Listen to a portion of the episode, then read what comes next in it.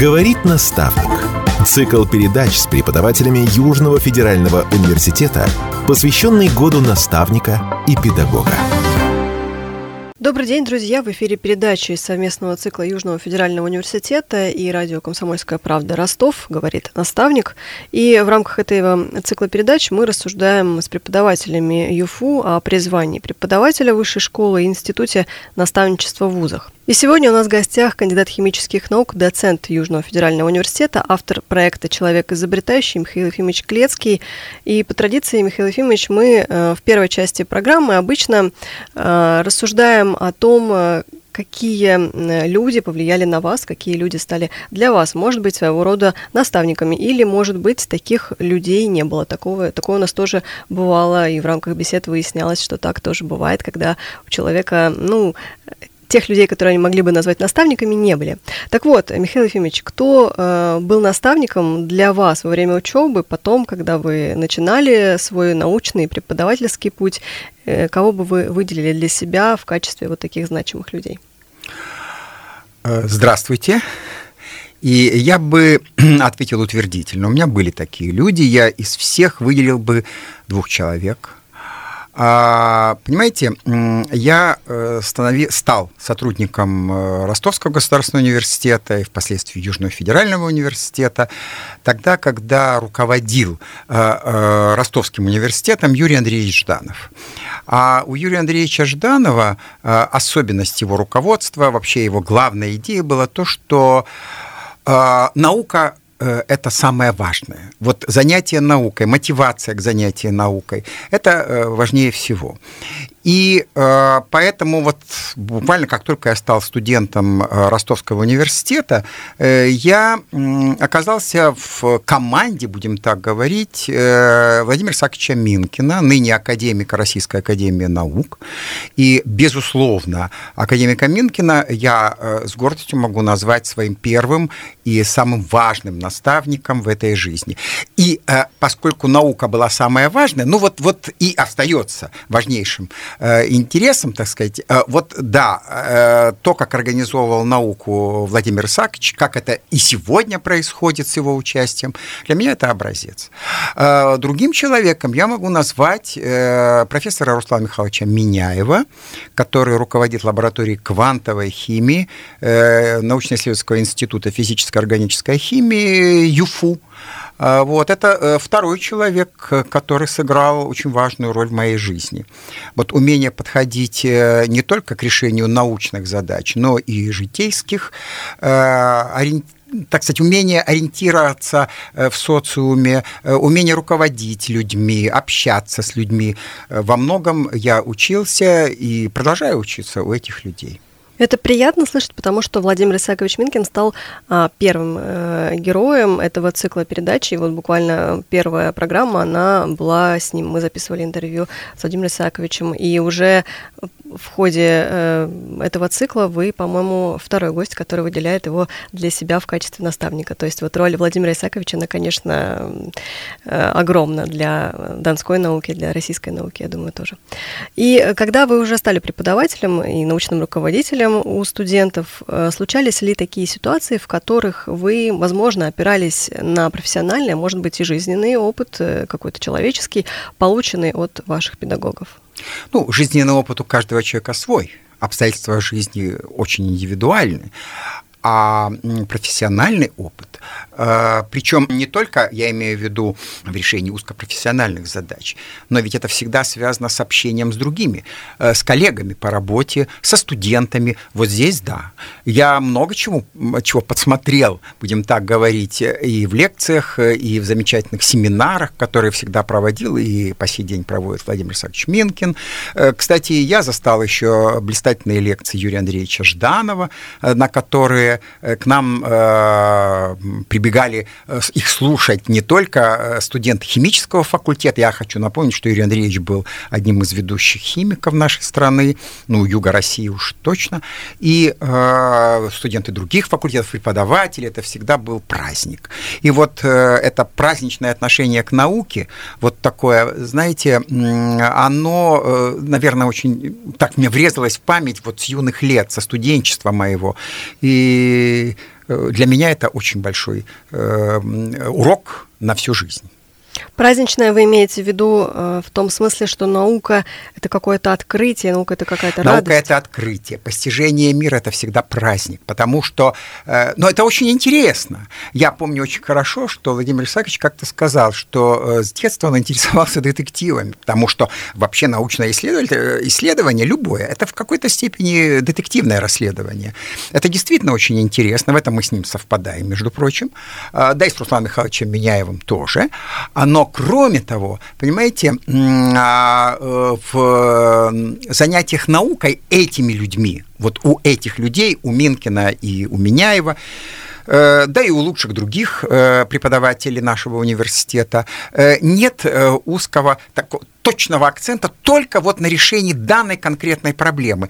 В лекциях, по крайней мере, своих широких, для широкой аудитории, они обязательно затрагивают какие-то вопросы из других областей, из других областей творчества, я бы даже сказал. Это непременные цитаты из искусства, э, литературные цитаты, э, аналогии с архитектурой, потому что архитектура молекул э, нередко напоминает, вызывает ассоциации с архитектурой каких-то замечательных э, строений и так далее, и так далее. Вот такой полифонический, я бы сказал, подход к науке, к решению задач, это вообще, с моей точки зрения, замечательная вещь. Я пытаюсь ей следовать, насколько я это могу.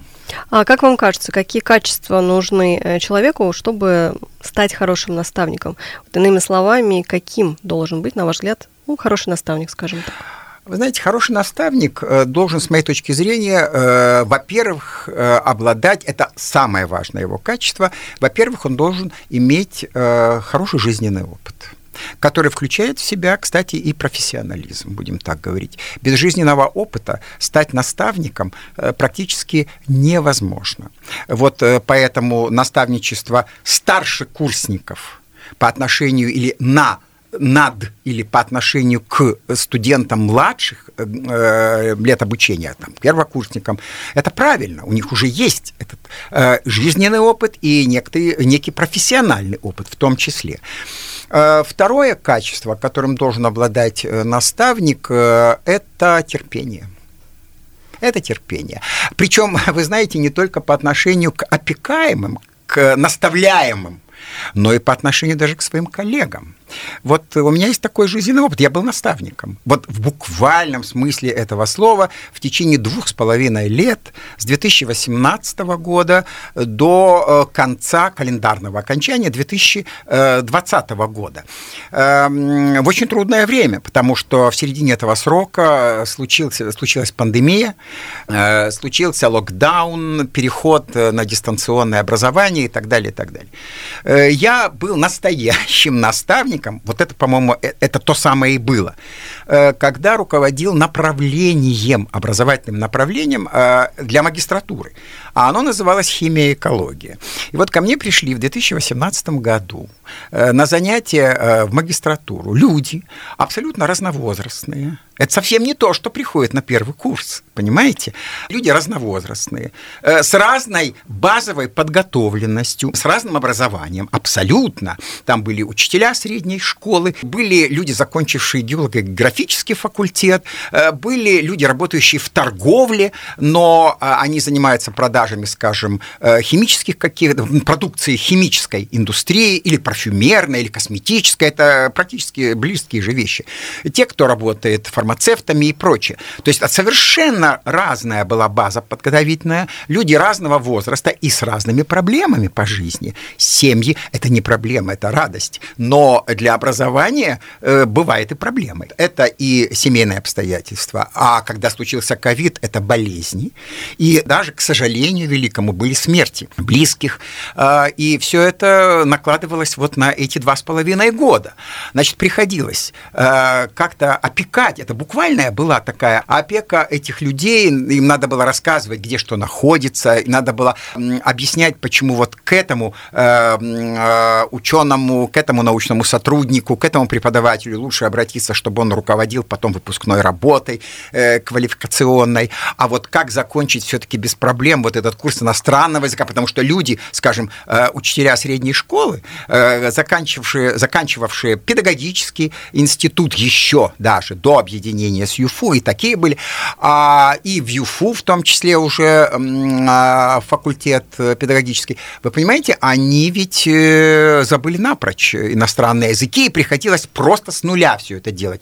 И более того, мне пришлось быть даже наставником по отношению к преподавателям, которых я пригласил э, вести какие-то курсы, какие-то предметы для магистрантов, э, потому как преподавателям приходилось себя ломать даже. Им надо было подстраиваться вот под эту очень сложную аудиторию, вникать в ее проблемы и менять абсолютно свои собственные личные установки. То есть это была такая, знаете, это было наставничество для всех сразу. Это большой опыт, но это были самые тяжелые, видимо, самые трудные два с половиной года после, за последние десятилетия. Спасибо большое, это очень ценный, ценный такой рассказ э, от лица именно до наставника, потому что часто в рамках этой программы мы вспоминаем э, тех, э, кого наши гости могут считать для себя наставниками, но вот этот взгляд с обратной стороны, он э, зачастую не всегда такой эмоциональный, ну, потому что как-то так опосредованно к этому относится. А вы как бы прожили... Э, Я вот, прожил это все, да, ну, конечно. Да, вот эти два года, и понимаете, что это тяжелый труд. Да, рядом с ними. Я знал все обстоятельства их жизни. Да, да, да. Пришлось даже так. Мы прервемся буквально на несколько минут и продолжим сразу после небольшого перерыва. Оставайтесь с нами. Говорит наставник. Цикл передач с преподавателями Южного федерального университета, посвященный году наставника и педагога. Говорит наставник. Цикл передач с преподавателями Южного федерального университета, посвященный году наставника и педагога. Еще раз здравствуйте, все те, кто к нам только что присоединился. Напомню, эта программа «Говорит наставник», и сегодня у нас в гостях кандидат химических наук, доцент Южного федерального университета, автор проекта «Человек изобретающий» Михаил Ефимович Клецкий. И э, мы в первой части нашей программы э, с вами, Михаил Ефимович, вспомнили тех людей, которые, которые для вас являются наставниками, и да, немножечко э, коснулись вашего собственного опыта, э, бытия наставником, так скажем. Э, и такой вот вопрос у меня возник, а с чем человеку, обучающемуся, да, молодому человеку, или как вот в вашем примере, э, людям разных возрастов, которые судьба свела вот в процессе обучения вместе, может помочь наставник или должен помогать наставник, на ваш взгляд? С какими вопросами можно к нему обратиться? обращаться? Ну, вообще говоря, с вопросами любыми, запретов каких-то, отбора вопросов просто не существует, с моей точки зрения, и не должно быть. А, причем от самых простых, где что находится, и как э, наиболее оптимально э, из одного корпуса перейти в другой, потому что и такое бывает. Но это вопрос организации э, образования, образовательного процесса. А для меня лично, вот в том опыте, который у меня сложился, это вопросы корреляции, соотношений или соотнесения образовательной части жизни, вот новой, э, для тех, кто начал э, свое образование, с жизнью другой, потому что если человек подрабатывает в каком-то месте или вынужден ухаживать за близкими, такое бывало, и неоднократно причем, если у человека появляются сомнения относительно целесообразности дальнейшего образования, значит, с ним надо разговаривать, нужно принимать какие-то решения, возможно, совместно, надо выслушивать его обстоятельства, так сказать, его аргументацию, возможно, менять ее и так далее. Самые разные могут быть ситуации. И человек должен быть готов, наставник, к любому вопросу. Мы вот тоже в первой части программы вспоминали ваших наставников, в том числе Владимира Исааковича Минкина, и одна из ключевых, да, таких особенностей, о которых вы упоминали, это, ну, я бы так назвала ее междисциплинарность. Это когда примеры и э, вообще работа ведется на стыке, да, на стыке да. раз, различных дисциплин. И вот ваш э, проект «Человек изобретающий», мне кажется, вот примером такой междисциплинарности, потому что вы касаетесь совершенно разных тем в рамках этого проекта. И в том числе он и в высшей школе, и в средней школе э, реализуется, и, насколько я знаю, есть видеолекции, которые, ну, скажем так, рассчитаны на широкий круг слушателей.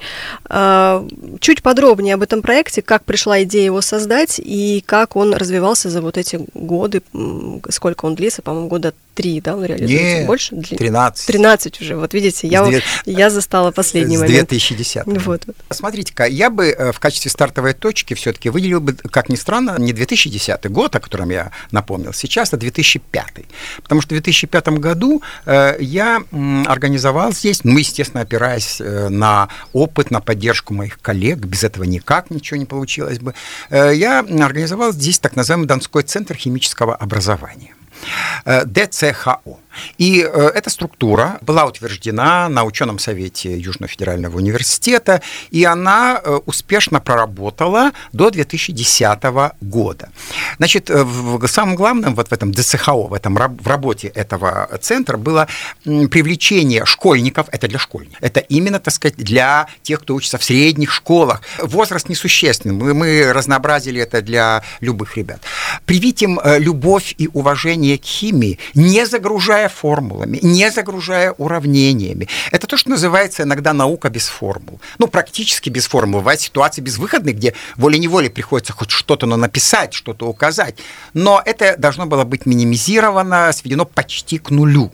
Но при максимуме наглядности, доходчивости и желательно с объединением разных видов творчества. И это успешно действовало в течение пяти лет. Причем на исходе вот уже, так сказать, работы ДЦХО пришла такая мысль в голову. Вот, вот самое важное – понять, как рождается идея, как у человечества появилась задача создания керамики, откуда это пошло, или как родилось то или иное изобретение, каковы были его истоки, как это все эволюционировало, как вот эта мысль развивалась, как она менялась во времени, иногда приостанавливаясь, потому что не было технологий должных, иногда развиваясь достаточно бурными темпами. И следовательно, вот эти истоки лучше всего тактильно было показать, на ощупь, э, понюхать что-то, посмотреть, ощутить ушами, в конце концов. То есть человека максимально вовлечь, сделать это максимально интерактивным, как говорят сейчас. А для этого нам э, нередко нужны были какие-то истоки в виде древних черепков по-настоящему, древнего стекла. Вы представляете, и пришлось э, в итоге это организовать в том числе. То есть это были не просто какие-то наборы наглядных пособий, нет, был создан музей. Это уже приблизительно в две тысячи девятом году официально Естественно-научный музей Южного федерального университета. А вот в две тысячи десятом году, даже в две тысячи девятом году впервые э, я решил проверить все эти идеи, наука без формул, э, вот это вот э, популярное изложение, но максимально интересное, заинтересующее и так далее, и так далее, проверить на аудитории профессиональной. Причем не ученых, ученые и так знали нас, а вот э, дру, из другой области, вот это объединение, о котором я говорю, области, и это были э, ведущие музейщики нашей страны. И э, здесь как раз помог э, конкурс «Меняющийся музей в меняющемся мире», который проводил и проводит сейчас, правда, под другим названием, э, благотворительный ко- э, фонд Владимира Потанина и Министерство культуры Российской Федерации. В две тысячи девятом году я подал э, заявку на проект, и мы прошли в полуфинал, но не выиграли, а в две тысячи десятом году мы прошли э, полностью и стали уже лауреатами э, э, конкурса четыре эм, как он называется. И э, это он проводился под эгидой фонда Потанина, Министерства культуры России, потом были еще две награды от этих же структур. И, в общем, вот так начал свою работу э, проект «Человек изобретающий», где речь идет для, о том, чтобы рассказать о творчестве, опять же, повторяю, без формул, желательно, максимально доходчиво, доступно, научно-популярно. Мы иногда забываем, что это словосочетание начинается все-таки со слова «научно». То есть э, без всяких подлогов, чтобы это было научно, точно, э, выверено. А диапазон самый широкий. От э, покорения атомной энергии до истории духов «Шанель номер пять» или «Красная Москва». А как меняете подачу материала, если она меняется, да, для различных слушателей и студентов, детей? Ну, конечно, меняется. Она меняется в зависимости от аудитории. И более того, меняются даже лекторы. для юной аудитории, совсем юной аудитории. У нас есть в команде сотрудники, которые очень хорошо разговаривают с этой аудиторией, сотрудники Южного федерального университета, вот, заинтересовывают их всякий раз. Это один разговор. Мы опираемся на знания, на возможности интеллектуальной аудитории, естественно. Меняем все это для аудитории музейной, скажем, вот где я читаю лекции по проекту «Человек изобретающий», и напоминание о том, что это в рамках проекта, это все ростовчане знают очень хорошо, не только в Ростове, это известно и в других городах, и в Краснодаре, и в Таганроге, где мы выступаем с лекциями в Москве и в Санкт-Петербурге. Значит, там меняется другая аудитория совершенно, приходит уже взрослая аудитория, мы выставляем обязательно возраст аудитории желаемый в зависимости от тематики, а приходится обновлять ежегодно музейные, потому что лекции эти интерактивные, они строго интерактивные, то есть с демонстрационной какой-то частью, с участием самой публики, ну, потому что есть фанаты, есть фанаты проекта, которые, честно, я вам скажу, ну, я точно знаю одну посетительницу, которая была на открытии проекта в две тысячи десятом году, у меня есть документ, у меня есть фотографии, и она в этом году находится у нас на проекте. Но ради таких людей, конечно, надо менять все. Получается, сейчас в каком виде существует человек изобретающий? Это лекции и для детей, и... Это лекции для детей, это лекции для взрослых. Это не лекции, мы называем их интерактивно-обучающие занятия, скорее. Детям не интересны ведь лекции. Они хотят что-то объяснение вперемешку с экспериментом, им надо действовать, им надо двигаться, это же дети. Вот. А для взрослых это интерактивные лекции, это, значит, занятия для детей, это видеофильмы, которые мы успели сделать за это время, их несколько, это книги, которые мы успели публиковать за это время, в том числе посвященные одна из них нанотехнологиям, и это видеоролики, о которых вы упомянули в самом начале. А как попасть, ну, вот, например, у нашего слушателя какого-нибудь, да, есть ребенок, и, и стало интересно привести его на вот такое интерактивное занятие, как это можно сделать? Ну, для этого надо просто созвониться, все контакты есть, если человек изобретающий, значит, там обязательно в сети указан контакт со мной, ну, и просто прийти по, по звонку, по записи, как-то вот таким образом. А есть ли планы по развитию человека изобретающего? Каким видите будущее этого проекта? Вы знаете, вообще, вообще я бы хотел вовлечь в него специалистов, а они есть, глубокие специалисты, из других областей. Ну вот у нас есть небольшой, правда, опыт, но он существует, когда были такие симбиотические, я бы сказал, интерактивные лекции, в которых участвовал я и преподаватель других факультетов или институтов в составе Южного федерального университета. Это одно направление, а другое направление направление – это, э, пожалуй, э, вот эти вот видеоролики, они, как выяснилось, э, достаточно популярны, э, и, естественно, для аудитории любого возраста они подходят. Э, многие школьники используют их, школьники, это точно знаю, и даже знаю, в каких школах это делается, используют их в качестве такой своеобразной затравки творческой для научного проектирования. То есть они сначала смотрят этот фильм, вдохновляются, ну и потом все остальное. Михаил Ефимович, времени совсем немного осталось, хотя многие вопросы не, не успели, да, мы с вами обсудить, к сожалению. Ну и последний вот вопрос. Нынешний год, год педагога и наставника. Что, на ваш взгляд, может изменить то внимание, которое в течение этого года уделяют теме наставничества и педагогики? Что бы хотелось улучшить в этой сфере, так скажем? Вы знаете, да хотелось бы, чтобы вот этот... Ведь наставничество, где оно необходимо? Оно необходимо в, критические, в критических два периода жизни человека. Во-первых, первый период – это когда он переходит со средней ступени образования на высшую ступень, а второй период – когда он после бакалавриата или давным-давно закончившегося специалитета, такое бывает по нормам, по законам Российской Федерации, переходит в магистратуру. Вот между магистратурой и аспирантурой наставник не нужен. И вот мне бы хотелось, чтобы наставники сгладили до предела вот этот, эту, этот разрыв, этот разлом, я бы сказал, между, особенно между средней школой и высшей школой. Ведь многие из тех, кто сдал э, единые государственные экзамены на очень высокие баллы, не выдерживают натиска первого года высшего образования. Спасибо вам большое. Напомню, у нас в гостях побывал кандидат химических наук, доцент Южного федерального университета, автор проекта «Человек изобретающий» Михаил Ефимович Клецкий. Спасибо вам большое за содержательную беседу. Ждем вас у нас снова. Спасибо большое. Говорит наставник. Цикл передач с преподавателями Южного федерального университета, посвященный году наставника и педагога.